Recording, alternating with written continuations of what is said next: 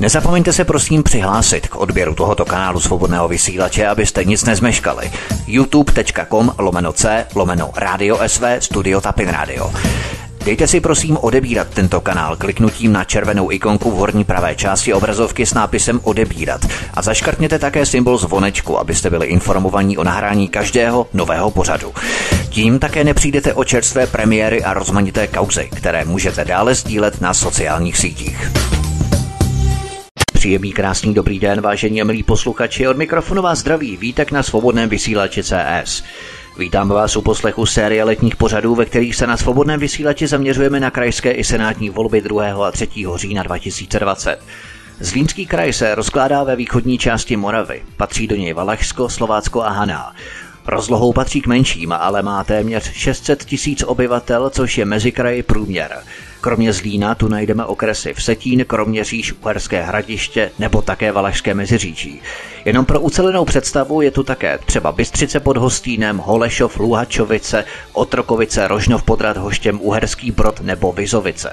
Dnes u nás přivítáme lídra strany KSČM, kandidátky právě ve Zlínském kraji. Tím lídrem a zároveň současným krajským zastupitelem je Ivan Mařák. Pane Mařáku, vítejte, hezký večer. Dobrý večer. Zkuste se nám představit našim posluchačům, jak dlouho už jste v aktivní politice a jak si stojí třeba KSČM na Zlínsku v poměru k ostatním stranám a hnutím na kraji. Tak jak dlouho jsem v aktivní politice, to je od roku 2006, kdy jsem byl poprvé na kandidáce KSČM. V té době to byly volby do poslanecké sněmovny a na podzim byly komunální volby a tenkrát jsem se stal poprvé zastupitelem města Uherské hradiště. A jinak, jaké máme postavení v rámci všech ostatních politických stran ve Zlínském kraji, tak ono je to trochu jakoby na houpačce. Měli jsme dobrý výsledek v roce 2012, měli jsme i horší výsledek, ten byl v roce 2016. V každém případě letos bychom eh, chtěli překročit eh, současný stav, to znamená, letos máme v, v tomto volebním období máme v zastupitelstvu čtyři zastupitele a chtěli bychom povýšit náš počet. Tak eh, já nechám nejdřív eh, lídry, aby sami artikulovali témata, se kterým vstupují do voleb. Eh, takže kdybychom měli zpočátku měli zacílit na celý region a na hlavní problémy, které řeší většina měst a obcí ve Zlínském kraji, jaké problémy to jsou, s čím KSČM vstupuje do letošních podzimních voleb? Čím chcete lidi oslovit? Tak v našem kraji v tomto volebním období rezonuje především téma zdravotnictví a to v souvislosti s obrovským projektem, lépe řečeno z vizí hejtmana Čunka, a to je stavba nové krajské nemocnice. Takže ten největší problém u nás v našem kraji je zdravotnictví, které i díky tomu, že veškerá činnost rady se soustředila na novou nemocnici, tak eh, se dostali do menších, především personálních problémů, se dostali ostatní nemocnice.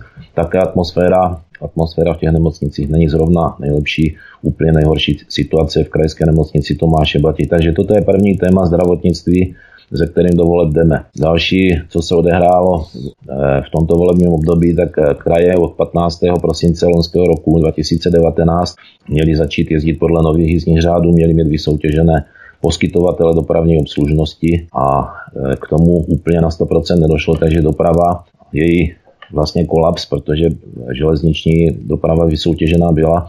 Největší oblast e, dostala jedna dopravní společnost, u které byly pochybnosti, jestli to zvládne a ten začátek minimálně dva měsíce ještě v normálním stavu, než nastoupil koronavirus, tak se ukázalo, že ty obavy byly oprávněné a že se jim nedařilo absolutně zvládnout eh, jejich činnost, kterou měli pod smlouvou a kterou samozřejmě vysoutěžili a v eh, výběrovém řízení byly dané určité podmínky a ukázalo se, že oni ty podmínky absolutně nesplnili. Takže kraj měl asi reagovat okamžitě tím, že měl zopakovat výběrové řízení a tuto smlouvu s tímto dopravcem vypovědět. Takže druhé, druhé téma je doprava a třetí téma jsou sociální služby a to především proto, protože tady byly pokusy ten první v podstatě skončil hned, protože se vzepřeli obce, ale kraj chtěl eh, pobytové služby, především domovy pro seniorů, seniory, kterých je zřizovatelem chtěl eh, převést na obce, což pro ty obce by byla často obrovská zátěž, především ekonomická,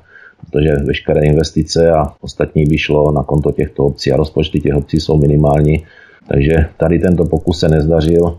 Další problémy máme v domovech pro osoby se zdravotním postižením na Velehradě, tam byla odvolána z funkce ředitelka, došlo tam ke sloučení dvou takových zařízení a hlavně to nejznámější Vincentín měl být postupně posílán do útlumu. a v podstatě tato služba by tam skončila. Tak já jsem si tady dělal poznámky v rámci těch vašich témat, které postupně budeme probídat a detailněji se jimi procházet, ale než se vydáme k tomu prvnímu tématu, kterým bude doprava, Zeptám se vás ještě na krajský magazín 21. Ten je vydávaný v nákladu 250 tisíc kusů a každý měsíčník dostávají do svých schránek všichni obyvatelé z Línského regionu. Opoziční zastupitelé si ale začali stěžovat, že slouží jako nástroj reklamy a propagandy vedení Línského kraje. Máte také podobný pocit? Tak, já si myslím, že to není ani pocit, to je realita. Skutečně magazín 21, když začal vycházet předtím, předtím to byl krajský magazín, který se jmenoval Okno do kraje a tam ty informace byly vyvážené a skutečně to nebylo jenom PR, především v oblasti zdravotnictví, tak, je, tak, tak jak je k tomu magazínu 21. Takže to není, to není pocit, to je skutečnost, to je realita. Některým zastupitelům se nelíbí, že když někdo z opozice pošle článek do toho krajského časopisu, je doprovázený reakcí vedení kraje. Je tam běžná taková praxe, protože ten časopis představuje pro mnoho obyvatel hlavní zdroj zpráv o dění v regionu.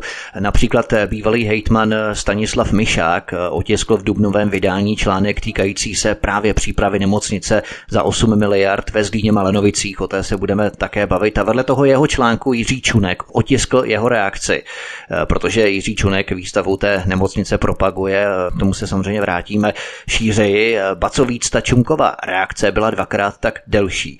Eh, prostě ta nevyváženost je tam podle některých doslova do očí bíjících. S tím asi souhlasíte? No tak s tím nejde nesouhlasit, protože tady v tomto případě máte 100% pravdu. A pokud chce být transparentní magazín 21, pak by tam měla být minimálně jedna strana, která by měla sloužit taky probíhajícím volebním období pro názory opozičních zastupitelů. A vy máte a... také problémy jako KSČM tam umístěvat články vašich čtyř zastupitelů? No, my jsme ten problém neměli, protože do e, magazínu 21 v podstatě kromě pana doktora Mišáka, ten rozhovor, který jste vzpomínal, nebo ten jeho sloupec, který tam byl, a myslím pana Pajonka, tak tam ani žádné jiné opoziční názory nebyly zveřejněny. Ne, nejsem si úplně jistý tady v tomto, ale v každém případě ono je to zbytečné, protože eh, ukázka je právě tento článek doktora Mišáka a reakce Jiřího Čunka, který prostě reagoval tak, že dokonce bych řekl až v některých případech až eh, prostě a v podstatě to nemá smysl tam něco dávat, protože hmm. každý jiný názor je okamžitě, okamžitě potřen. Pojďme se vypravit k prvnímu tématu a začneme dopravou. Krajští zastupitelé na podruhé schválili peníze na přípravu integrované dopravy z Línského kraje, o které jste hovořil. Začít fungovat má příští rok. Cestující budou jezdit všemi druhy veřejné dopravy na jednu čipovou kartu.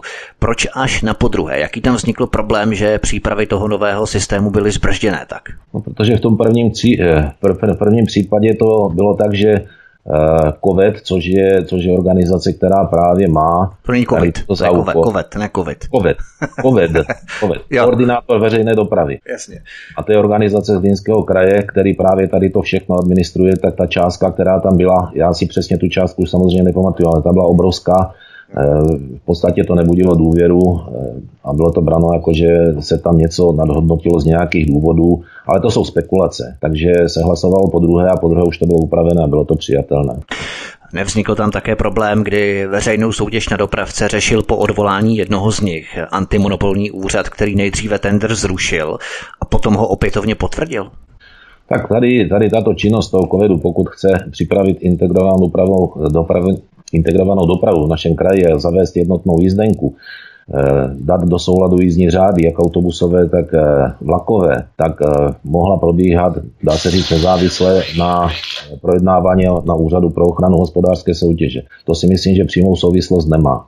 Navíc, co se týká, co se týká soutěže na linkovou autobusovou dopravu, tam přišlo právě k tomu odvolání, byla to firma Busline, tak eh, teďka, teďka to spoždění, které, které, je, které reálně existuje, tak se dává za vinu právě tady tomuto dopravci. Je to jeden z dopravců, který měl zájem, ale nakonec do výběrového řízení, které bylo nastavené účelově, tak eh, nešel a odvolal se, odvolal se nebo dal podnět na úřad pro ochranu hospodářské soutěže. Tím došlo ke zdržení, samozřejmě v tom výběru autobusového dopravce, ale na jízdní řády a na eh, integrovanou dopravu to podle mě zásadní nemělo.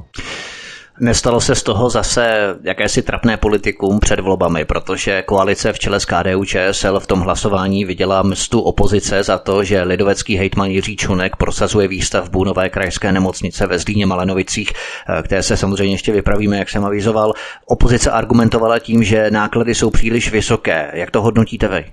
No, pokud se budeme bavit o integrované dopravě, tak ty náklady skutečně, skutečně vysoké byly, ale říkám, po úpravě už došlo k tomu schválení a pokračuje se s tím, že by měla být integrovaná doprava zavedena a jednotná jízdenka od 1. 1. 2021, tak bylo přímo na tom zastupitelstvu slíbené. Já tomu příliš nevěřím, ale je to tak. V žádném případě to nebyla msta opozice. Každý tento bod se projednává zvlášť po své linii. Takže nebyla to msta za to, že takovýmto způsobem se tlačí projekt nové krajské nemocnice.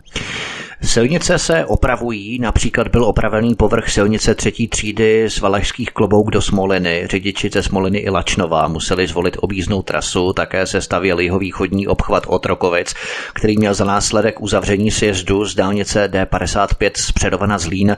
Také se rekonstruovala silnice z Blumové Bylnice směrem do Návojné, náklady přesáhly 15,8 milionů korun, probíhá oprava frekventované silnice mezi Veletínami a Uherským Brodem Brodem a jako poslední například ve Vsetíně je hotová rekonstrukce fragmentované křižovatky ulic Žerotínova a Tyršova před budovou Masarykova gymnázia.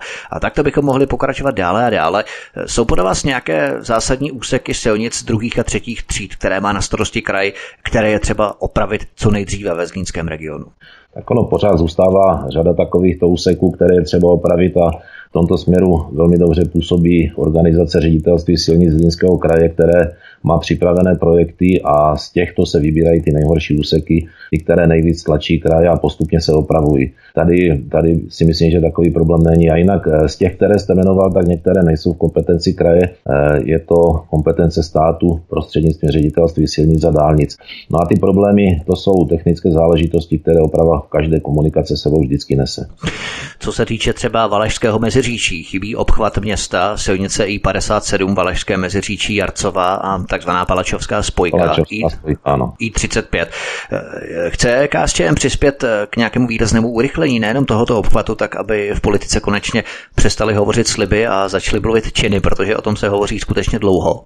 Tak tady toto, toto byla jedna z priorit v době, kdy jsme byli, to znamená ve volebním období od roku 2012 do roku 2016, to byla jedna z priorit Bohužel eh, ty problémy s liniovými stavbami jsou eh, někdy ovlivněné vstupem neziskových organizací do řízení a protahuje se to. V každém případě Palačovská spojka je jedna, jedna z priorit i našich priorit do příštího volebního období. Pokud bychom měli tu možnost, tak se tady na tento problém eh, soustředíme. A není to jenom Palačovská spojka, Eh, je to, je to například obchvat Luhačovic, který taky dlouhodobě plánovaný a snad už k tomu dojde. No a především eh, v oblasti dopravy by to mělo být z naší strany podpora těch eh, zásadních komunikací, které sice nepatří Zlínskému kraji, ale určitým způsobem především ve fázi řízení a i vyjádření veřejné podpory tady tomu to může pomáhat. A to jsou, to jsou dálnice D55 a D49.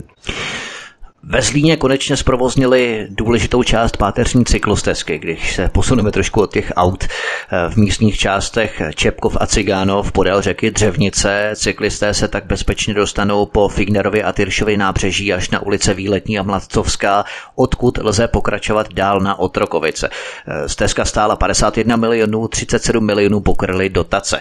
Jsou cyklostezky něco, na co by se chtěla KSČM také zaměřit, nebo zeptám se takto.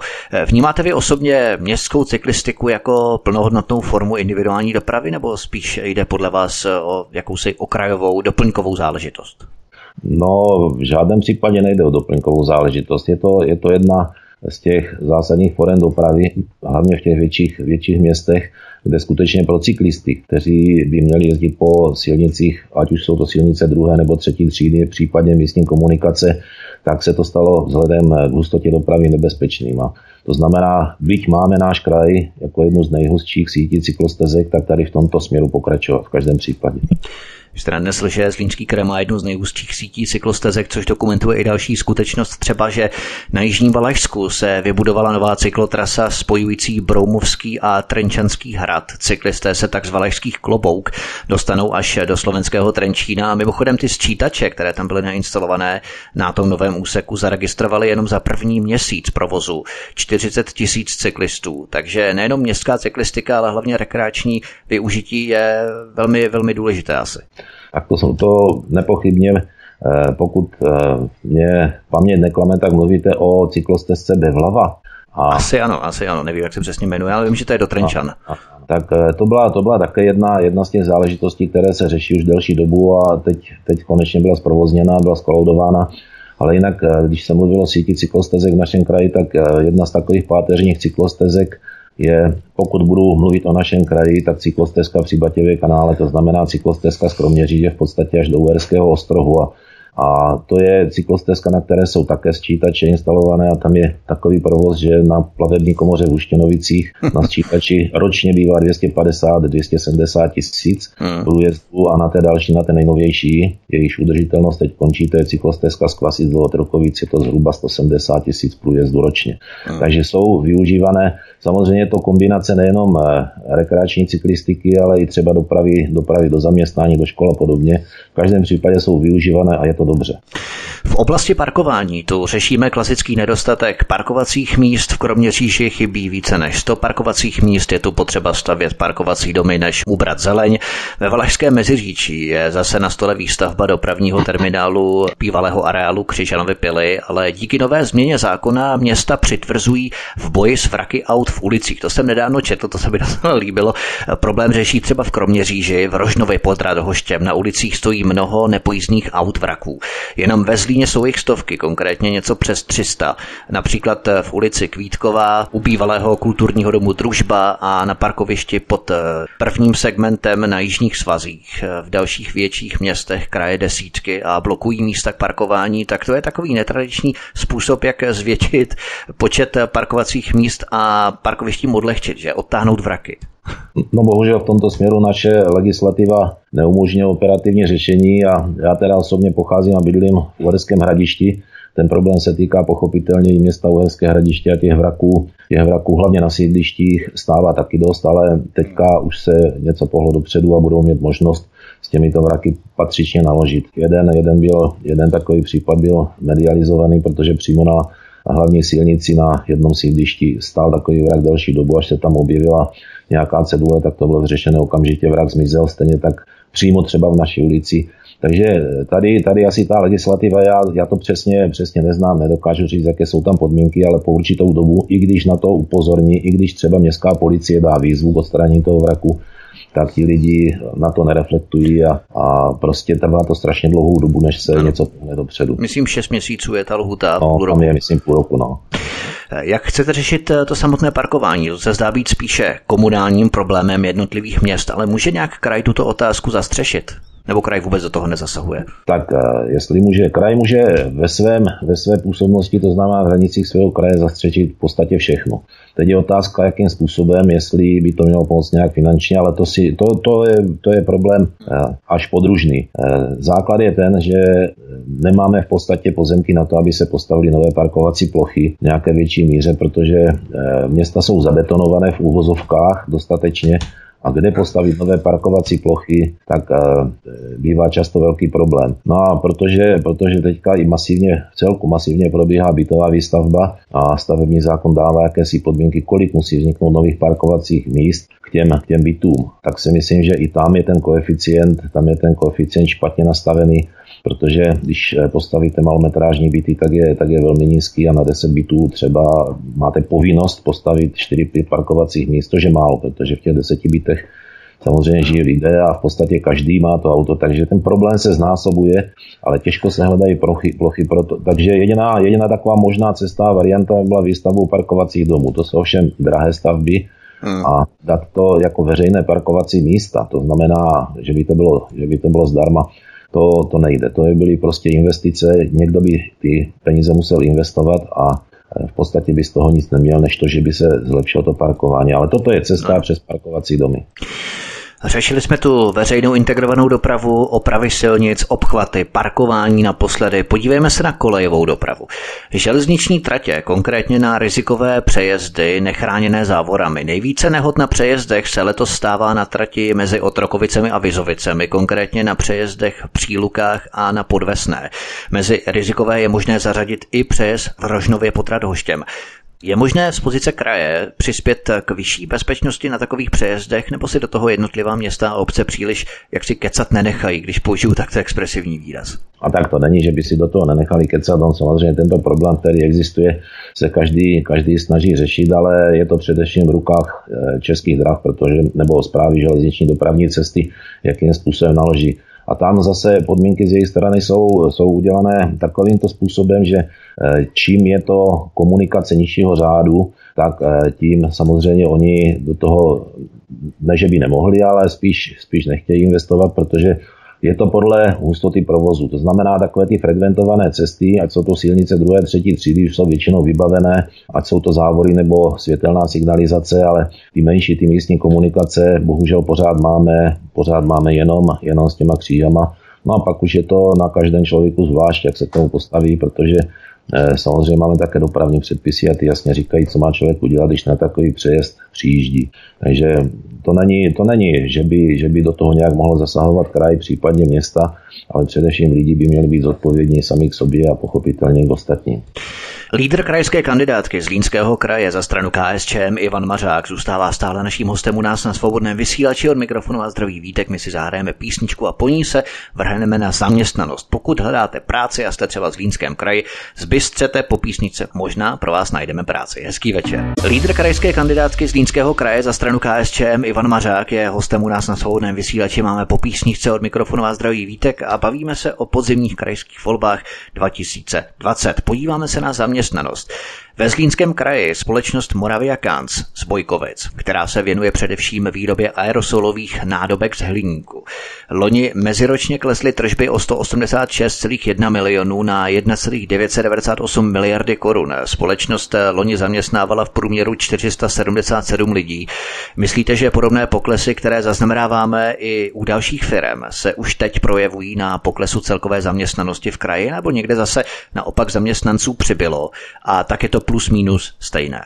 Tak eh, především je potřeba říct, že nezaměstnanost ve Zlínském kraji byla v podstatě nejmenší v rámci celé České republiky, když nepočítám Prahu jako hlavní město Prahu. A teďka od té doby, co jsme se začali potýkat eh, s koronavirovou nákazou, tak eh, pochopitelně a zcela logicky, logicky protože došlo k výpadkům v tržbách, tak firmy nějakým způsobem museli zareagovat a mírně se zvedla nezaměstnanost i v našem kraji. Eh, do budoucna, do blízké budoucnosti, to znamená příští rok a další, teďka už jsme v podstatě v hospodářské krizi, tak si myslím, že bude trochu problém sehnat práci, ale zatím, zatím je to na celku dobré úrovni a eh, je potřeba sledovat, sledovat, věnovat se tady tomuto problému a eh, dělat vše pro to, aby ta zaměstnanost neklesla. Otrokovická pneumatikárna Continental Barum, která zaměstnává více než 5 tisíc lidí, vyrábí opět jako před příchodem koronaviru. Myslíte, že to záleží na odvětví, čemu se firma věnuje, nebo že se většina firm bude vracet na svá původní čísla před koronavirem? Tak když jste vzpomněl největšího zaměstnavatele v našem kraji, tak pochopitelně pneumatikárna Continental eh, vyrábí pneumatiky, které jsou potřeba na auta. On byl pokles i v prodeji aut. Teď momentálně je to eh, na vzestupu, to znamená i logicky musí, musí stopat produkce Barum Continental. Asi, asi to skutečně na tom odvětví záleží. Pokud jsme měli srovnat, kde byly největší problémy, no tak největší problémy vznikly v oblasti cestovního ruchu, protože tam přestali fungovat hotely, přestali fungovat penziony, rekreační střediska a podobně.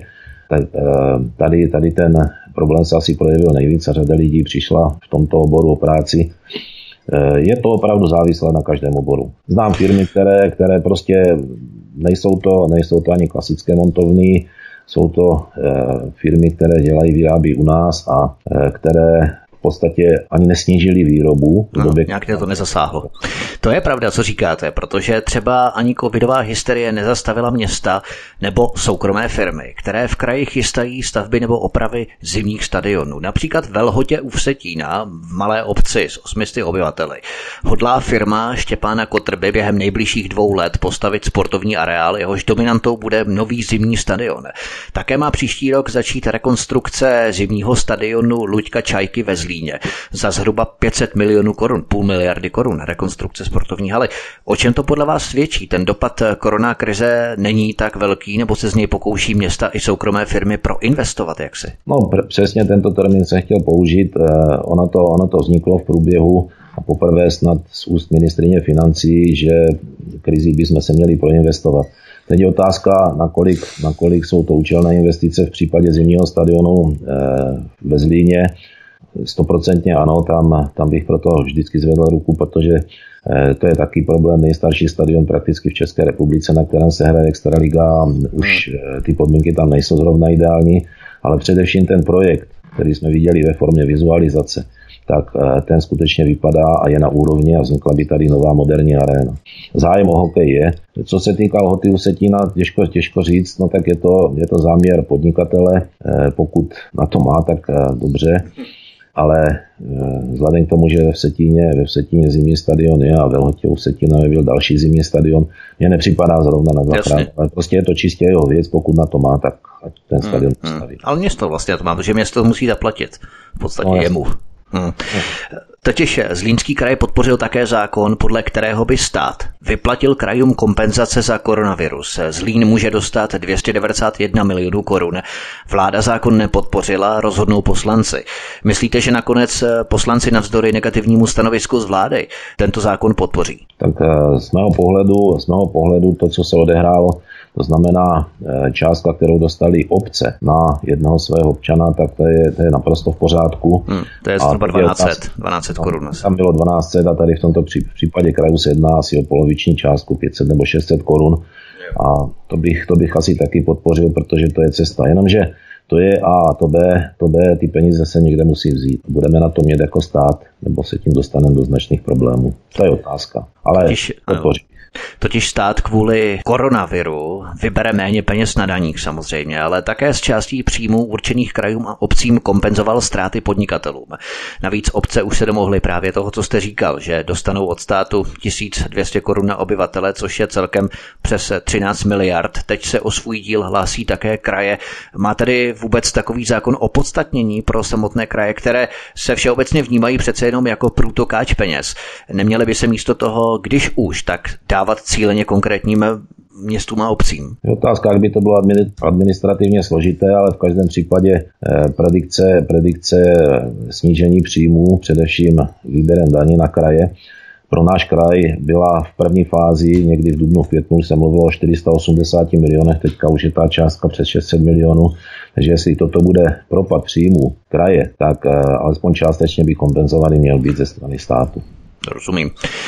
V soutěži Město pro biznes ve Zlínském kraji, která vychází z hodnocení analytické agentury Datank, zvítězilo Uherské hradiště. Uspělo díky nejvyššímu podílu malých a středních firm v kraji, regionálnímu prvenství v bytové výstavbě a vysoce nadprůměrnému počtu studentů a učňů v odborném vzdělávání. Radnice také obstála v přístupu veřejné zprávy. Na druhém místě skončil Rožnov pod Radhoštěm, třetí byl Holešov. Co to znamená? Znamená to něco? Je to nějak eh, podstatné pro vás? Myslíte, že se Uherskému hradišti to prvenství podaří nějak přetavit, zúročit, vytěžit z toho něco pro další rozvoj města? Tak jako městský zastupitel doufám, že tomu tak bude. V každém případě je to pro město Uherské hradiště, je to úspěch a, a myslím si, že oprávněný. Co se týká, když jste vzpomněl jedno, jedno z kritérií, a to je bytová výstavba, tak v tomto případě tady těch bytů skutečně vzniká hodně, ale jsou to většinou developerské projekty, a možná by stálo za to začít vážně uvažovat o družstevním bydlení, tedy nájemním, protože ne všichni mají na to, aby si tyto byty pořídili, aby si ty byty koupili anebo platili obrovské nájemné, které se v těch nových bytech platí. No, mnohdy ani na hypotéku lidé nezáhnou. K těm bytům a bytové výstavbě se samozřejmě vypravíme i v následujících tématech, ale nejprve se pojďme podívat do školství, protože přece jenom první září k tomu vybízí přímo. Zlín vybuduje v deseti základních školách odborné učebny, vzniknou tři učebny pro výuku přírodních věd a na sedmi školách se budou modernizovat učebny pro výuku cizích jazyků a digitálních technologií. Náklady projektu jsou 66,5 milionů korun. Evropská dotace pokryje 90% nákladů. Jak se chce KSČM vypořádat s financováním středních škol na kraji? Chcete posílit nějaké obory, přispět na rekonstrukce nebo přidat pedagogickým pracovníkům? Co je vaší prioritou ve školství? No, pokud se jedná o školství, tak naší prioritou je především podpořit učňovské školství. Učňovské školství a technické obory, protože ať chceme nebo nechceme, tak podíl tady těchto eh, absolventů nám klesá. Byť ten zájem díky různým stipendijním programům eh, se pořád na jakési úrovni drží, ale přesto všechno odejde jedna generace a my budeme mít problémy s tím, aby jsme sehnali nějakého řemeslníka, aby jsme sehnali vyučeného člověka, který svou práci ovládá. To znamená, prioritou je podpora technického vzdělávání a učňovského školství. Školy začaly tento rok v co nejnormálnějším režimu, například Zlínská základní škola Komenského 2, Žerotínova ve Valašském Meziříčí a tak dále. Mapuje nějak kraj potřeby středních škol, které spravuje, aby mohl eventuálně navýšit provozní peníze na zakoupení, nevím, hygienických potřeb, případně dalšího nezbytného vybavení? Tak teď v této aktuální situaci je to spíš otázka pro někoho z vedení Zlínského kraje, protože informace, které se k nám dostávají, tak se dostávají hodně pozdě, nebo možná vůbec ale předpokládám, že tomu tak je, že ty školy se skutečně zajišťují. Přesto se v republice celkem 10 škol neotevřelo, dvě z nich byly ve Zlínském kraji a to základní školy v Nivnici a na Výsluní v Uherském Brodě. Pedagogické sbory zmíněných škol jsou totiž v karanténě nebo byly v karanténě. Základní škola okružní na jižních svazích ve Zlíně, byť s omezeními, ale začátek roku stihla. Neobáváte se, že by takových případů mohlo přibývat během podzimu? To si myslím, že 100% přibývat bude. Eh, jak se s tím školy vypořádají, to už je věc druhá, ale tady ty případy o těch školách, které se neotevřely, kde vlastně bude probíhat a začne tento školní rok distanční výukou, tak eh, těžko, těžko to komentovat, protože člověk neví, jestli to má původ nebo nemá původ, ale v každém případě byl zorganizovaný seminář pro takzvané asistenty právě kvůli e, různým způsobům vyučování v souvislosti s koronavirovou krizí a e, to si nemyslím, že by bylo nejšťastnější řešení. Mělo se to řešit třeba distanční formou taky a s tam právě pochází, pochází tyto problémy že se dostali učitelské sbory do karantény a nemá kdo učit vlastně. Ano. Tak pojďme se podívat na zdravotnictví, které jsme v podstatě načli už během začátku prvních témat našeho pořadu. Všechny čtyři nemocnice, a to je docela pozitivní zpráva, všechny čtyři nemocnice z Línského kraje byly v první polovině tohoto roku v zisku. Dosáhly totiž zisku v celkové výši 68,4 milionů korun. Nejlépe se dařilo nemocnici v Uherském hradišti, to jste zase vy, se ziskem 35 milionů, kromě Řížská nemocnice se dostala na 20,2 milionů, Vsetínská na 8,8 a Baťova nemocnice ve Zlíně 4,3 milionů korun. Považujete to za úspěch, kdy nám tu pravice jede non-stop mantru, jak všechno, co je státní, krachuje a je nutné to zprivatizovat, ale tady vidíme, že citlivý management eh, krajských nemocnic vede k takovým ziskům. Jak se na to díváte? Tak eh, bez pochyby eh, hospodaření nemocnice zlepšilo v roce 2014-15, už v té době se začalo zlepšovat. Krajské nemocnici Tomáše Bati se muselo pomoct v té době, protože tam byla obrovská kumulovaná ztráta. Uhersko-Hradišská nemocnice je dlouhodobě zisková, hospodaří v černých číslech a možná i díky výměně managementu Kroměřížská nemocnice, která byla rovněž zadlužená, se dostala už v průběhu minulého volebního období do černých čísel. E, to si myslím, že je naprosto v pořádku, ale teďka máme trochu obavy. Co se týká krajské nemocnici a jejich, jejich zisku 4 milionů, no tak to je otázka, jestli jsou to správné údaje, protože takové ty e, hlasy e, především přímo z nemocnice mluví o něčem jiném. Hmm. V každém případě je dobře, že nemocnice dobře hospodaří a hradická nemocnice ta je přímo v tomto směru přímo vzorová. Ale hradická nemocnice je dlouhodobě v černých číslech. Co se týče třeba té kroměřížské nemocnice, krajští radní schválili plán investičního rozvoje nemocnice, který bude soustředit všechny provozy do jednoho monobloku, jednoho celku. Má to přinést zefektivnění práce personálu, úsporu v provozních nákladech, nákladech na údržbu i energetický provoz budov. Ty celé stavební práce by měly stát 1,4 miliardy bez DPH. Myslíte, že ta úspora bude tak podstatná, že to ospravedlní i tuto počáteční investici, kterou je do toho nutné vložit? Tak toto jsou dlouhodobé, dlouhodobé projekty a záměry a e, určitě, určitě by se, nechci říct, že by se to vrátilo takováto investice, protože miliarda, přes miliardu korun, miliarda 400 milionů je opravdu hodně ale smysl by to mělo, protože ty nemocnice už mají taky ty nejlepší roky asi za sebou, je potřeba modernizovat, ale to je právě, to je právě otázka teďka. Jestli vůbec na to kraj bude mít, protože slíbila se miliarda do kroměřížské nemocnice, miliarda do Setínské nemocnice na chirurgii, Teď tady máme projekt za údajných 8 miliard na novou nemocnici. Teď už s výběrovým řízením a vším, co proběhlo, tak už se budeme blížit k miliardě jenom na tu novou nemocnici a v podstatě nic není, nic není udělané ale eh, ty peníze do nemocnic, do zdravotnictví jsou určitě eh, účelně investované. Je, říkám otázka, jestli na to kraj bude mít. Mm. Takže už jenom financování nové nemocnice, kdy kraj uvažuje o tom, že si, že si vezme úvěr Zlínský kraj by mohl totiž pořídit lékařům novou techniku i budovy. Plicní oddělení neurologie, onkologie v Uhersko-Hradišťské nemocnici čekají rozsáhlé opravy, které budou stát bezmála čtvrt miliardy korun. Teď existuje možnost, že Zlínský kraj nebude muset tuto částku zaplatit ze svého rozpočtu, ale z dotací Evropské unie. Vidíte tuto šanci jako reálnou?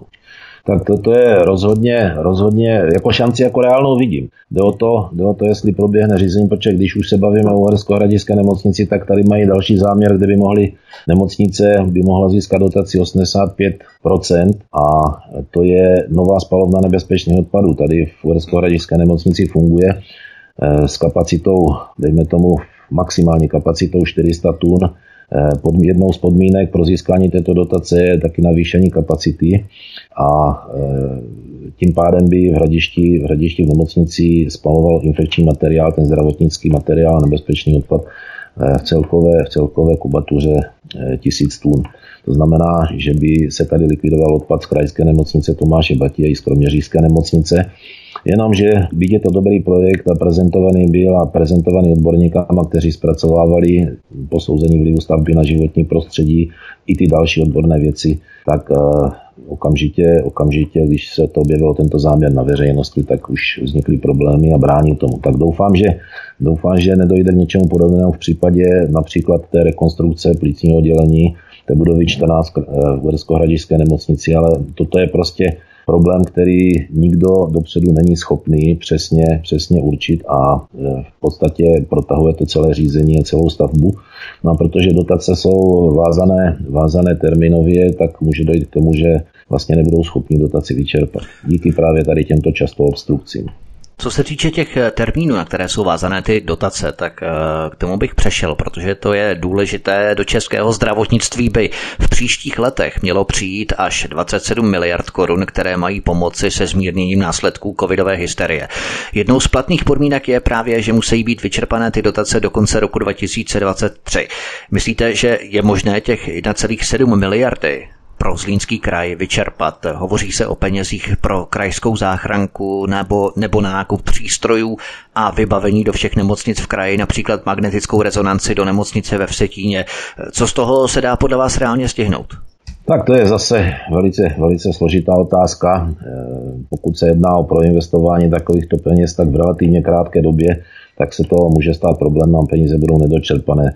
Takže teď je, teď je třeba, když, a to o tom, o tom určitě vedení kraje ví, tak je třeba tomu přizpůsobit eh, své záměry a prostě začít pracovat na tom, aby byly připravené projekty, které se v podstatě budou moct okamžitě, okamžitě spustit. Je-li na to kraj připravený nebo není, taky nevím, protože všechno se teď u nás bohužel točí jenom kolem nové nemocnice. a které se právě teď vypravíme, souběžně s krajskými volbami se mělo konat referendum iniciativy Zachraňme naše zdravotnictví o stavbě nové nemocnice ve Zlíně v Malenovicích, kdy jsou lidé spíše pro opravu současného areálu Paťovy nemocnice ve Zlíně. Ovšem hejtman Jiří Čunek prohlásil, že referendum v tom termínu voleb, krajských voleb, není možné uskutečnit a tak se odsouvá na nejbližší možný termín po volbách a mezi tím se dále sbírají podpisy. Jak to osobně vnímáte vy? Protože referendum uspořádané mimo ty krajské volby výjde kraj na 27 milionů korun, zatímco s volbami, souběžně s volbami, by to bylo jenom 7 milionů korun. Není to škoda? No, tak to je informace, které se nám dostalo na zastupitelstvu a, a bylo to podané takovým způsobem, že my bychom chtěli ze strany, ze strany pana Hejtmana, my bychom chtěli, aby to bylo proto, že právě při těch krajských volbách by referendum stálo 7 milionů, pokud to bude mimo krajské referendum, bude stát 27 milionů. Eh, jako by projevil vůči, vůči iniciativě, která teda u nás, aspoň v našem kraji, se nazývá Zachraňme Baťovku a ti sbírali podpisy k tomu, aby se mohlo eh, vyhlásit referendum tak bylo to jakoby vstřícné gesto, ale ve skutečnosti bylo jasné, že pokud potřebují podle zákona sbírat 29 tisíc podpisů, no a na začátku srpna měli těch podpisů 15 tisíc, bylo jasné, že se jim to nepodaří. A ten nejzaší termín, ten nejzaší termín, eh, kdy by se dalo ještě to referendum vyhlásit a musíte samozřejmě překontrolovat všechny hlasy a podobně všechny ty podpisy, no, no, no, tak, tak, by byl, tak by byl začít s tou přípravou někdy možná v druhé polovině srpna. A to bylo jasné, že se nestihne, takže já si myslím, že nejlepší referendum budou přímo ty krajské volby, protože eh, z toho, z toho eh, jakým způsobem se staví koalice a opozice k té nové krajské nemocnici, je jasné, že eh, ze strany opozice tam není vůle, nikdo nepodporuje tady tento záměr, v podstatě tam zůstali, když to vezmu politicky KDU, ČSL a starostové a nezávislí, kteří podporují bez zbytku tady ten projekt a všichni ostatní ne, včetně koaličního hnutí ano. Takže asi tím nejlepším referendem budou samotné krajské volby. K vyhlášení referenda je potřeba získat 29 tisíc podpisů, jak jste nadnesl. Myslíte si, že bude obtížné minimálně stejný počet lidí dostat k hlasování, aby referendum bylo vůbec platné? Protože když těch hlasů nebude dost, tak vlastně kraj vyhodí, doslova vyhodí 27 milionů korun z okna. Tak eh, je otázka, buď to referendum chceme nebo nechceme. Pokud chceme, tak prostě je potřeba do toho jít. Samozřejmě pro samotné referendum bylo potřeba víc než 29 tisíc hlasů, tam by bylo potřeba mám takový den, že 30%, 30%, to znamená skoro volební, volební účast, která bývá na krajské volby. ano.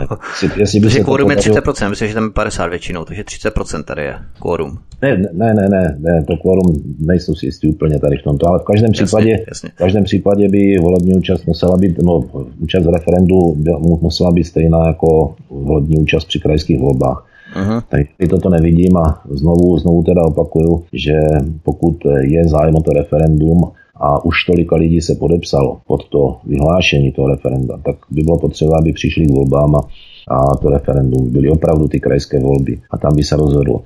Samozřejmě nové zastupitelstvo, které, které vznikne a je úplně jedno, kdo bude hejtman a jak bude složená rada, to vedení Zlínského kraje, tak nebude mít vůbec jednoduchou pozici v příštím volebním období.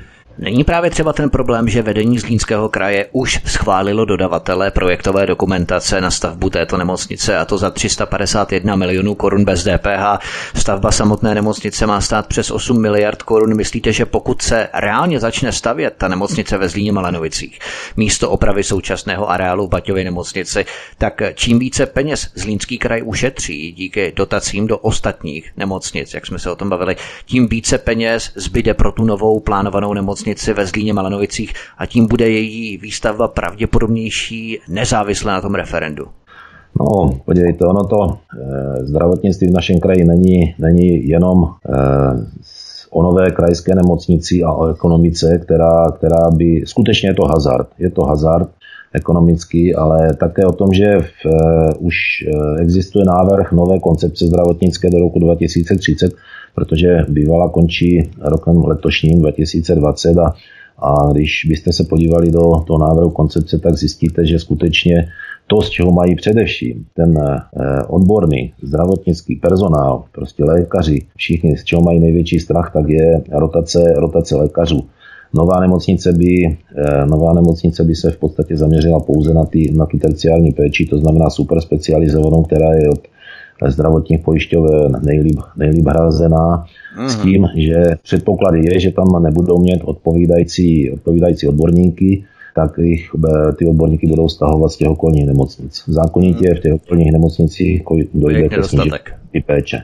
Takže to není jenom o ekonomice, ale je to i o samotné, samotné zdravotní péči a to, je, to jsou ty důvody, proč eh, a myslím si, že většina, protože ten, ta, skupina, ta skupina těch lidí, kteří podporují tu nemocnici, tak je v podstatě pořád stejná a ta skupina těch, kteří eh, spíš podporují rekonstrukci Batěvy nemocnice, tak ta se zvětšuje. Lídr krajské kandidátky z Línského kraje za stranu KSČM Ivan Mařák zůstává stále naším hostem na svobodném vysílači. Od mikrofonu vás zdraví Vítek. My si zahrajeme písničku a potom se podíváme na bydlení. Bydlení, které jsme tady načali a které je velmi důležité ve všech krajích. Posloucháte svobodný vysílač, máme po písničce, zdraví vás od mikrofonu Vítek a spolu se mnou nás naším dnešním večerním vysíláním provází lídr krajské kandidátky z Línského kraje za stranu KSČM Ivan Mařák. Pojďme se podívat na bydlení. Stavaři ve Zlínském kraji v letošním prvním čtvrtletí dokončili 263 bytů, což je o 7,1% méně než za stejné období roku 2019. Nejvíce bytů v kraji, a to 118, dokončili stavební firmy na Uhersko-Hradišťsku. Na Vsetínsku jich bylo hotovo 76, na Zlínsku 45. Nejméně jich bylo na Kroměřížsku jenom 24. Čím je to podle vás eh, způsobené? Není obyty takový zájem jako dřív? Lidé nemají peníze ani možnost dosáhnout na hypotéky.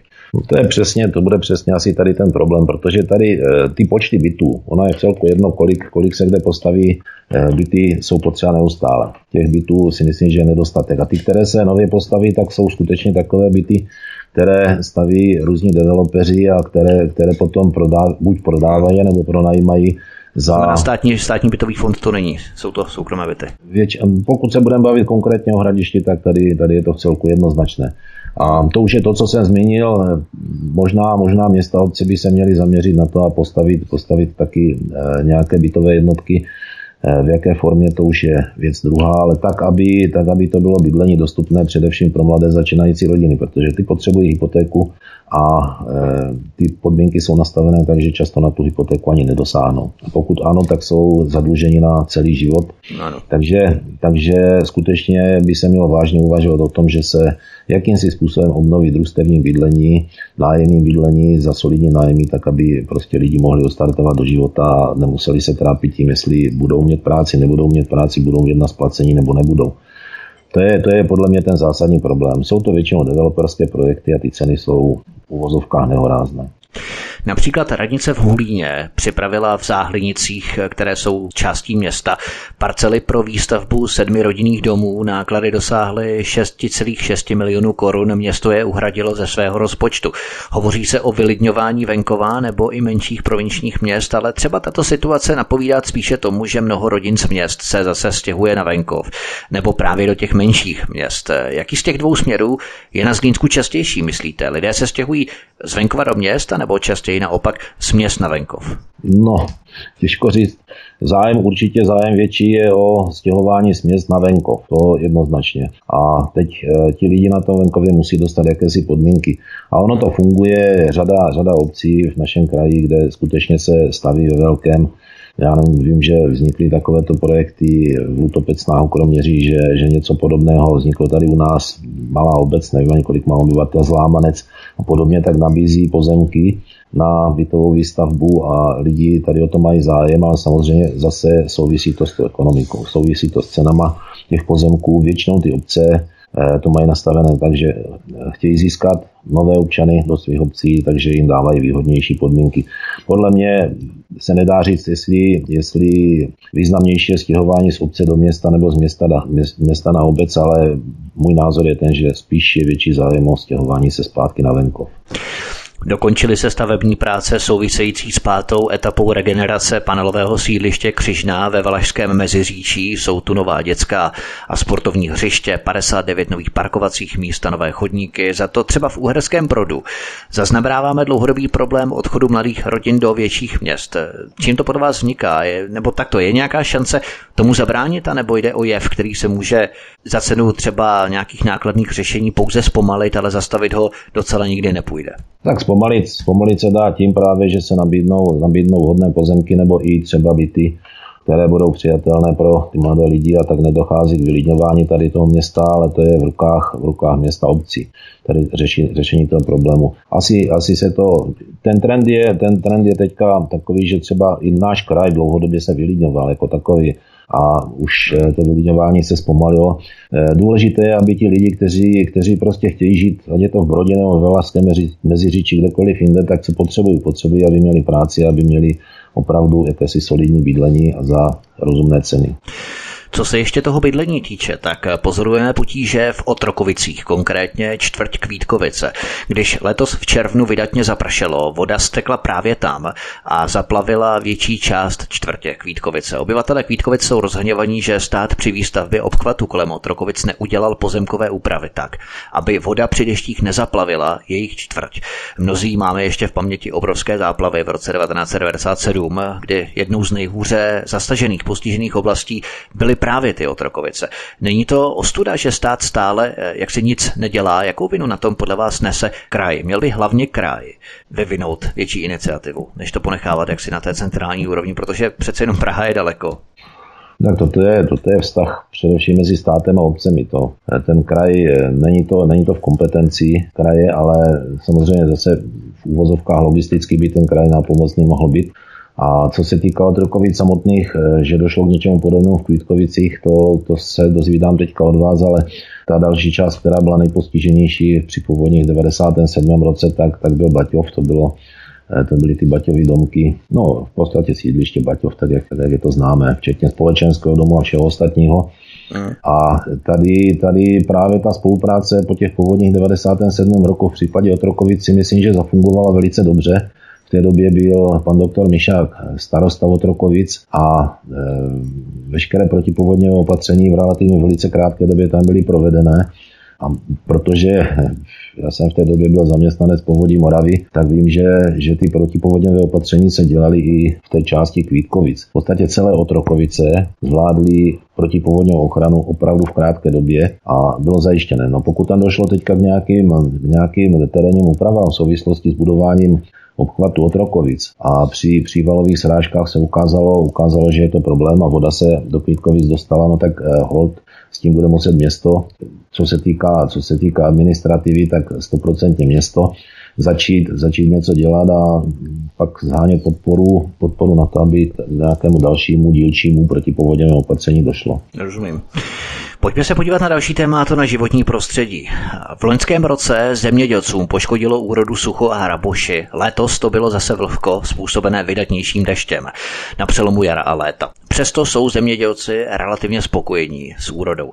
Myslíte, že se ta spokojenost zemědělců promítne nějak i příznivě na cenách pečiva nebo mouky? Protože ne. nárůst cen byl eh, přece jenom způsobený nízkou úrodou a nutností dovozu ze zahraničí.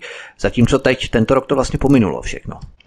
Podívejte, zemědělci jako prvovýrobci s těma, s, těma, s těma cenama to mají naprosto, naprosto jednoduché. Oni mají nasmlouvané podmínky, za kterých svou produkci budou prodávat. Když se eh, Vstal bych to třeba na, na, vepřové, na vepřové maso, protože to je jedna z významných komodit, kde jsme v podstatě už dlouho nesoběstační tak oni, oni, ty, oni ty, peníze, ty peníze své dostanou a ta cenová politika je taková, že to jde přes další dva, tři články a konečná cena, konečná cena je obrovská v úvozovkách, ale ti zemědělci mají pořád stejně. E, nepředpokládám, že e, vyšší výnosy letos třeba, letos třeba se zadařilo počasí nahrálo bramborám, takže v loni, když jsme, když jsme brambory e, nestačili, nestačili jsme zírat, jak rostou ceny, tak nepředpokládám, že letos by ty ceny nějak zásadně padaly. I když teďka se trochu snížily, ale, ale nebude to nic zásadního. Stejně tak se to týká obilovin. Letos ty výnosy byly třeba 70 metráků z hektaru pšenice. Nevím, kolik měli potravinářské pšenice a tak dále, ale bohužel prostě tady, tady s tou cenou nejvíc jsou vždycky diskriminováni právě ti prvovýrobci, to jsou zemědělci. A konečná cena pro spotřebitele se tvoří úplně jinak, protože proč eh, já bych, já bych eh, prodával něco přímo, když jste vzpomněl pečivo, jestli se zlevní, přímo do té, do té pekárny, no, musím to prodat přes eh, nějaký mlín, musím to prodat dál a tak dál. A pak každý, každý na tom chce něco mět a ta konečná cena pro toho spotřebitele nekoresponduje s produkcí našich zemědělců. Ano, ano, chápu, rozumím zcela. E, nicméně zemědělci se právě obávají, že původně sladovnický ječmen, když jste se bavil o těch obilovinách, takže sladovnický ječmen budou muset prodávat jako krvný a tím pádem, že klesne ta cena, protože rozdíl mezi potravinářskou a krvnou pšenicí například je 200 korun na tunu, což je výrazně menší rozdíl než u ječmene, kde je ten rozdíl 2000 korun na tunu, čili desetkrát víc, ale zbývající plodiny na poli, ať je to cukrovka nebo kukuřice na zrno, prý vypadají nadějně. Myslíte, že se to nějak citelně dotkne výnosů zemědělců? Tak výnosy, výnosy si myslím, že když bychom vzali posledních třeba pět roků, tak letošní rok ty výnosy budou na standardní. To je, to je v celku jednoznačné. Ne u všech, ne u všech komodit možná, ale něčemu eh, příliš vody také uškodilo, ale je dobře, že ta voda spadla po těch suchých rokách. Ale co se týká, co se týká eh, například toho sladovnického ječmene, tak ten, ten je třeba ale jeho přebytek a už si upravují ceny zase, zase ti zpracovatele, protože oni skutečně, oni skutečně, když je nad úroda, tak eh, zemědělci, zemědělcům cenu stáhnou, ale Znovu opakuju, nemá to, nemá to žádný pozitivní dopad na konečnou cenu toho výrobku. Pojďme na další téma ohledně životního prostředí. Valešské meziříčí má dlouhodobě nejhorší kvalitu ovzduší ze všech měst z Línského regionu. Myslíte, že je to způsobené průmyslovou výrobou továren, anebo na to významný podíl nesou dědiny vesnice? Kolikrát, když projíždíme nějakými dědinami, tak skoro ani nemůžeme dýchat díky tomu štiplavému kouři. Jak s tím bojovat z pozice kraje? Je to vůbec? Tak uh Ono dlouhodobě největší znečišťovatel ovzduší jsou lokální topeniště a především doprava. To je jednoznačné. A pokud se podíváme do Valaského meziříčí, tak tam je, tam je e, největší znečišťovatel a také dlouhodobě životního prostředí, nejenom co se týká ovzduší, ale vůbec je e, DEZA ve Valašském meziříčí, dechtové závody s chemickou, s chemickou výrobou. No a co proti tomu dělat, tak ono se ukázalo, když e, stát věnoval peníze na tzv. kotlíkové dotace, tak eh, skutečně se vybrali ty nejpostiženější místa tam, eh, protože tam byly různě indexované, indexovaná ta výše podpory, tak eh, postupně se rozebrala celá částka pro Zlínský kraj, poslední, poslední teďka ještě se doplňuje a ten vliv na čistotu ovzduší to určitě mělo, protože jestli máte lokální tupeniště s kotlama, kde se dá spalovat všechno, tak vyměníte za kotel nový moderní, který vám už ani technicky všechno nevezme, tak zákonitě musí dojít k tomu zlepšení a došlo. Došlo, což je dobře. No dalším takovým e, faktorem, který ovlivňuje kvalitu ovzduší je doprava, to jsou především ty velké sídelní útvary s e, hustou dopravou a tady to, to, ta kvalita toho vzduší bývá, bývá nejhorší. Možná i tady na toto by měl pozitivní dopad výstavba těch, těch dálnic, které už jsem vzpomínal. Podívejme se na sucho a boj se suchem. Téměř 31 milionů korun rozdělí Zlínský kraj obcím, aby podpořil rozšiřování vodovodů a kanalizací kvůli suchým obdobím v minulých letech, totiž lidé nechtějí spoléhat jenom na studny.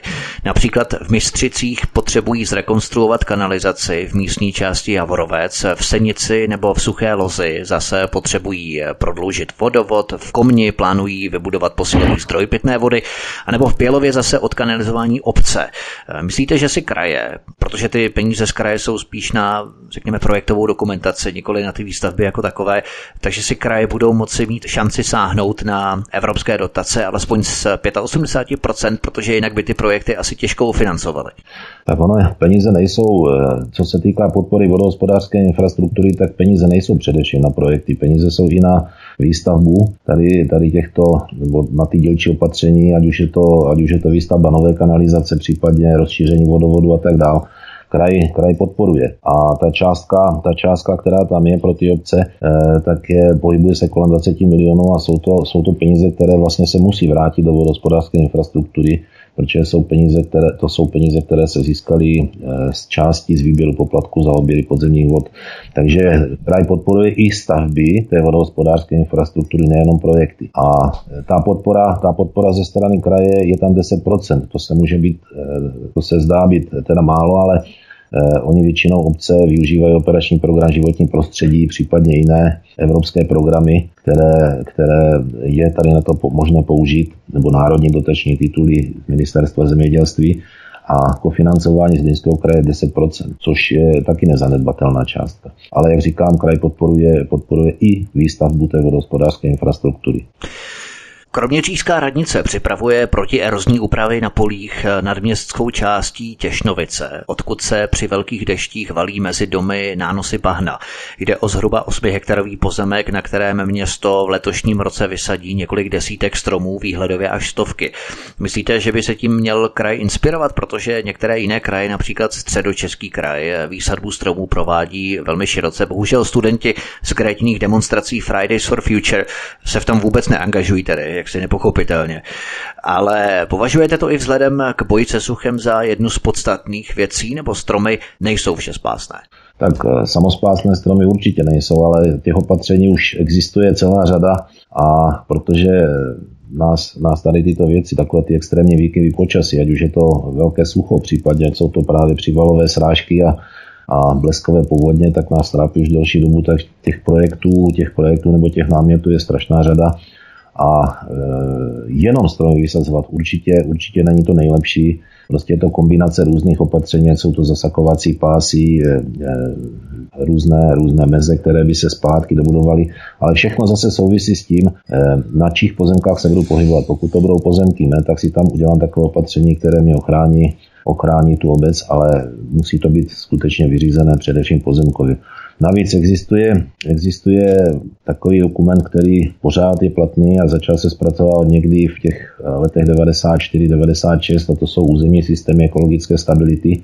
A to je právě, to je právě rozčlenění krajiny do menších, menších celků prostřednictvím takovýchto opatření.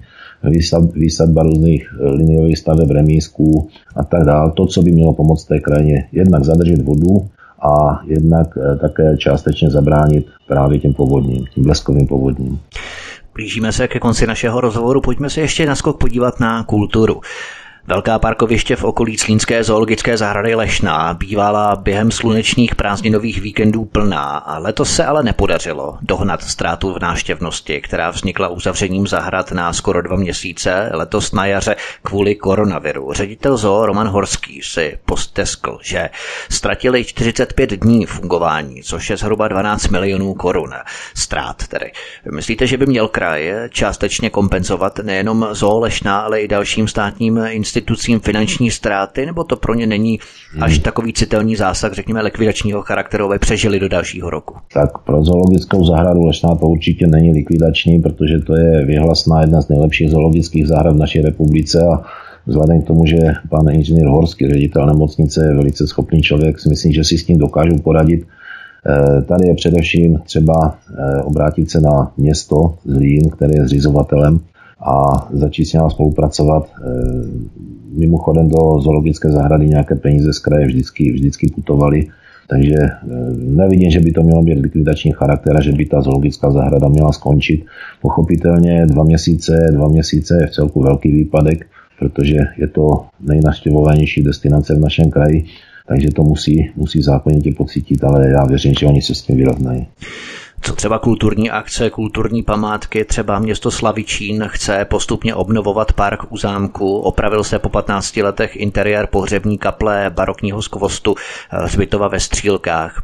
Nebo také v prostorách Vsetínského zámku a hvězdárny se letos konal jubilejní desátý ročník eh, populárních templářských slavností. Na hradě v Buchlově se třeba konaly loutkové pohádky pro děti, v hradech a zámcích také klesla náštěvnost kvůli covid hysterii. Eh, napřel třeba Zlínský kraj síly k přilákání turistů do regionu, nebo to pro vás nebyl tak výrazný problém? Ne, ne, to si myslím, že tady ty organizace, které pracují v cestovním kruhu a úplně eh, cestovním ruchu, a úplně zásadní v tomto směru je centrála cestovního ruchu Východní Morava, takže, takže tu činnost nějakým způsobem neomezili a právě naopak pokračovali v propagaci eh, našeho kraje a všech jeho turistických eh, atraktivit. Takže tady si myslím, že nikdo nezaspal, ale hold prostě byla doba, kdy eh, některé, některé věci, které v normálním roce bývaly, bývaly otevřené, byly zpřístupněné, pořádali se, pořádali se různé akce, tak v té době, v té době se skutečně nemohlo. Naopak si myslím teďka přes prázdniny, eh, přes prázdniny, že se situace zlepšila a zásadně se zlepšila, protože řada lidí nejezdila na dovolené do zahraničí a věnovala se právě tady těmto našim památkám, takže tady k jakému si narovnání došlo. A kraj, kraj samozřejmě tady tyto, tyto aktivity podporuje. Existuje programový fond z Línského kraje, který myslí na kulturu a ať už jsou to opravy různých kulturních zařízení, ať jsou to, ať jsou to kulturní akce, ve formě pořádání vyhlasná jízda králu, že je zapsaná jako nehmotné dědictví UNESCO, tak kraj, kraj na to myslí a v prostřednictvím programového fondu podporuje tady tyto akce. Takže pokud, pokud bude příští rok normální, tak si myslím, že se všechno srovná do normálních kolejí.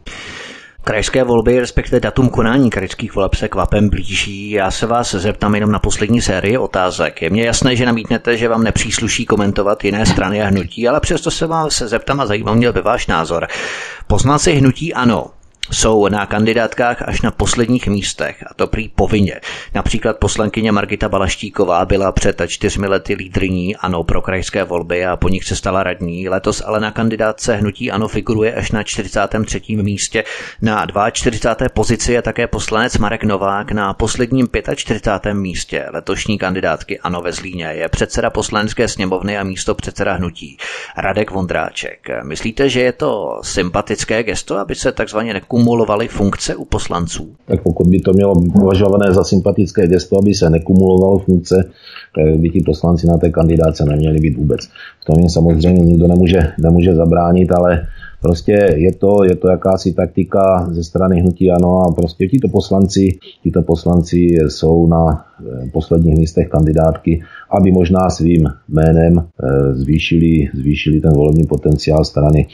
Nakolik se dotrefí účinkem, to ukážou, to ukážou volby, ale chtěl bych říct v této souvislosti jednu věc. Pro mě je naprosto nepřijatelné, aby eh, poslanec, a to nemluvím jenom o paní Balaštíkové, že ten další poslanec je tam Petr Gazdík, té radě hejtman je senátor, aby byly nakumulované tady tyto funkce. To považuji za naprosto nepřijatelné, protože ten člověk se zákonitě nemůže věnovat naplno ani jedné, ani druhé funkci ještě přejít takovou dálku přece jenom a řešit ty věci aktivně právě v tom regionu. Jiné strany a hnutí se chovají zcela opačně odlišně. Například hnutí stan, jak jste zmínil, zařadilo poslance a krajského radního Petra Gazdíka opět na pozici jedničky, ale třeba ČSSD zařadilo na sedmé místo poslankyni Alenu Gajduškovou a na 45. místo ministrině práce a sociálních věcí Janu Maláčovou, která je z Uherského hradiště. E, myslíte, že by se tedy neměla slučovat funkce poslance poslance a zároveň člena krajského zastupitelstva, případně krajské rady? No, člen, člen krajského zastupitelstva jako neuvolněná funkce v tom bych neviděl prakticky žádný, žádný problém. Já jsem eh, mluvil v této souvislosti o uvolněné funkci radního v kombinaci s poslaneckým mandátem. Toto je pro mě nepřijatelné. A to znamená, tak jak jste vzpomněl Petr Gazdík, eh, Petr Gazdík kandiduje opět jako lídr kandidátky starostu a nezávislých. Eh, je otázka do voleb do poslanecké sněmovny vlastně zbývá rok, tak možná, možná uvažuje tak, že zůstane radním pro školství a pak už jako poslanec fungovat dál nebude ale v žádném případě kumulace těchto funkcí, můj názor, není, není přístup, přípustná. O křesla v krajském zastupitelstvu se uchází letos 14 stran, před čtyřmi lety jich bylo 20. Je někdo, koho se nejvíce obáváte? My se neobáváme nikoho. Pokud se neobává nikdo nás, tak stoprocentně ne. Ne, to se, takto, to se takto nedá. Samozřejmě tam jsou, tam jsou výhrady, výhrady vůči naší straně ze strany především té pravice a tam spolupráce určitě možná nebude, takže teoreticky bych potenciálního, no, potenciálního koaličního partnera hledat mezi ČSSD, možná SPD, možná možná Piráti, kteří se vyjádřili, vyjádřili takže oni budou spolupracovat s každým, kdo eh, bude mít významný průsečík jejich volebního programu. S nimi, takže eh, rozhodně si nedovedu představit a určitě by na to nepřistoupili spolupráci s KDU ČSL ODS a podobně. No. Hmm. Na Jižní Moravě a na Zlínsku probíhaly a probíhají četné košty vín, degustace vín, jedinečná atmosféra malebných vinných sklípků, na mnohých místech cymbálová muzika, kde vás mohou voliči ještě potkat, třeba i na burčákových slavnostech. tak pokud by se jednalo o mě, tak mě by, mě by mohli potkat možná v lese na hřibách, možná na rybách, možná na fotbale, ale tady tyto, tyto akce pro mě nejsou zrovna to pravé jahodové. Tak tady jasně. já se nějak nezúčastnil. Prostě hold, eh, radši strávím sobotu v lese nebo u vody, než bych šel na nějaké jiné slavnosti. Abyste si získal takový politický nadhled a odpočinul si od lidí, možná právě proto to budete potřebovat na ty všechny různé podrazy, které se v politice přece jenom odehrávají. Ano. To se dobrovolně dá do veřejného života, tak musí počítat i tady s tím. Jasně. Mimochodem u vás na Zlínsku prý vypukl mor. Slyšel jste o tom něco? Mor? To nevím. To jsem teda neslyšel. Poslední mor byl africký mor, mor prasat. Ale ten mor, který já mám na mysli, tak naštěstí ubíjí jenom říční populaci raků na Vizovicku. Jo, vymyslíte, také... ano, ano, ano, Já ano. jsem si dělal trošku legraci samozřejmě. Jo, jo, jasné. Objevil se také i v řece Dřevnici. Tak eh, ať se s tím morem u raků říčních vypořádáte co nejdříve, nejlépe bude vám držet palce v podzimních krajských eh, i senátních voleb, které se uskuteční 2. 3. října tento rok. Děkuji, pane Mořáku, moc, mějte se hezky a budu vám držet palce. Děkuji za pozvání. Naschledanou. Naším hostem byl lídr krajské kandidátky z Línského kraje za stranu KSČM Ivan Mařák. Doufáme, že vás přesvědčil k tomu, že třeba toho 2. 3. října půjdete a nakonec budete třeba stranu KSČM volit. Hlavně k těm volbám je potřeba jít. To by bylo všechno od mikrofonu a zdraví Vítek. Já vám přeju hezký večer. Zavítejte i prosím na náš YouTube kanál Studia Tapin Radio, youtube.com lomeno C lomeno Radio SV Studio Tapin Radio. Tady prosím klikněte v pravém horním rohu na tlačítko odebírat, abyste byli upozornění v případě brouzdání na prohlížeči na pořad, který se právě blíží, anebo na další naše premiéry, i případně pokud kliknete na symbol zvonečku, stane se to, že vám do vaší e-mailové schránky, na kterou se přihlásíte v rámci Gmailu, bude chodit i upozornění automaticky na odvysílaný pořad. Vy jenom kliknete na odkaz a posloucháte. Velmi komfortní, velmi pohodlné. To by bylo všechno od mikrofonu vás zdraví vítek. Hezký večer, příjemný poslech dalších pořadů svobodného vysílače. Prosíme, pomožte nám s propagací kanálu Studia Tapin Radio Svobodného vysílače CS. Pokud se vám tento nebo jiné pořady na tomto kanále líbí, klikněte na vaší obrazovce na tlačítko s nápisem Sdílet a vyberte sociální síť, na kterou pořád sdílíte. Jde o pouhých pár desítek sekund vašeho času. Děkujeme.